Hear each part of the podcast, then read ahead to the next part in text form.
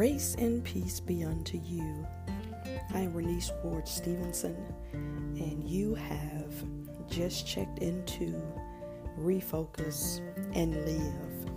We have been in a study about refocusing our faith, and today is day number three. I am so delighted that you have chosen to spend a few moments with me during your day to talk about refocusing our faith.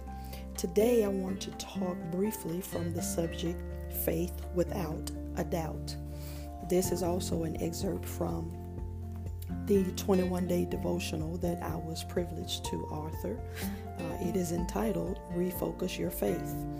Um, if you are interested in purchasing, uh, you can go on over to Amazon.com and you can find it there. It is in paperback form and also electronic form.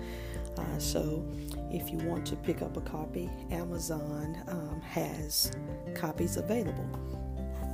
But today I want to talk about faith without a doubt. Uh, Webster's Dictionary defines belief as a feeling of being sure that someone or something exists or that something is true. The key ingredient to living a purposeful life is our belief. What we believe feeds our faith. Many times, what we believe is tainted by what we experience. But truthfully speaking, our faith should alter how we handle life experiences. When we know whose we are, life experiences don't easily move us.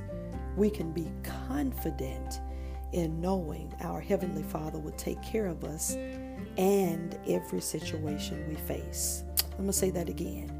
We can be confident in knowing our Heavenly Father will take care of us and He will take care of every situation we face. No matter what we are facing, we must remember what His Word promises. And we know that God causes everything to work together for the good of those who love God and are called according to his purpose for them. That's Romans 8:28, the New Living Translation. Now faith is like walking into a restaurant and taking a seat at the table without knowing if the chair can and will hold you without breaking. Most times we take no thought before sitting because we just know that the chair will hold us.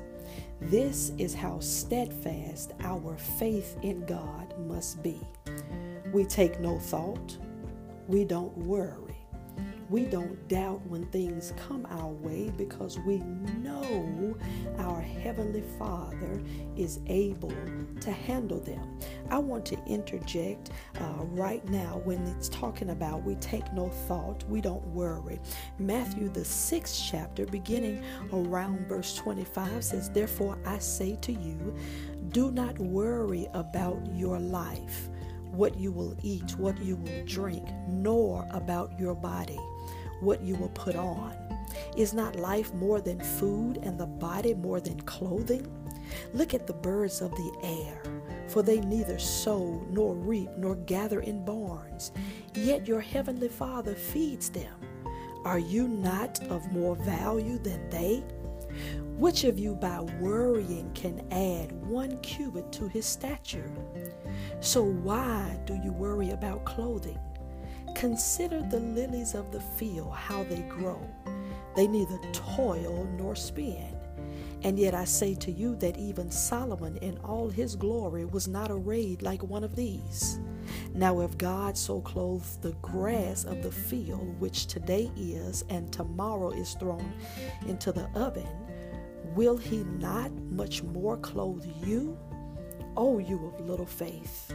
Therefore, do not worry, saying, What shall we eat, or what shall we drink, or what shall we wear? For after all these things the Gentiles seek. For your heavenly Father knows that you need all these things. But seek ye first the kingdom of God and his righteousness, and all these things shall be added to you. Therefore, do not worry about tomorrow, for tomorrow will worry about its own things. Sufficient for the day is its own trouble. Don't worry about what's going to happen, but focus on the one that can make it happen. He is the creator of all, He sees all and knows all. He has the solution before the problem begins. He has the cure before the illness forms. He has the provision before the lack appears. He is our comfort before the experience takes place. But it takes faith to know that God will be everything we need when we need it. Will it always be easy? Absolutely not. This is why our faith should be ever growing and maturing. We should grow from faith to faith. The word declares this is accomplished from start to finish by faith.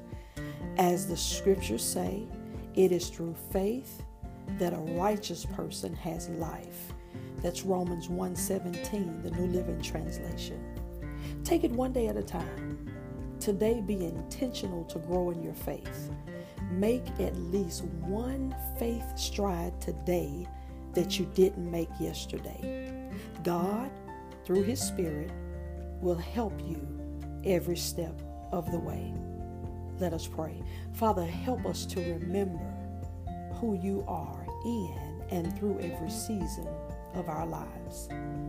We believe that you are the creator of all things and you have a plan and purpose for our individual lives.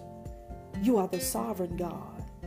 We trust the plans you have for us, and we believe you will manifest every plan and promise concerning us in your timing.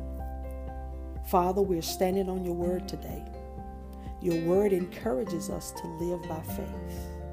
We do not walk by what we see, we walk and live by what you say in your word. We live by faith. We'll make it personal. I live by faith. In the matchless name of Jesus, we pray. Amen. Thank you for joining us, and I hope to see you tomorrow. Be blessed.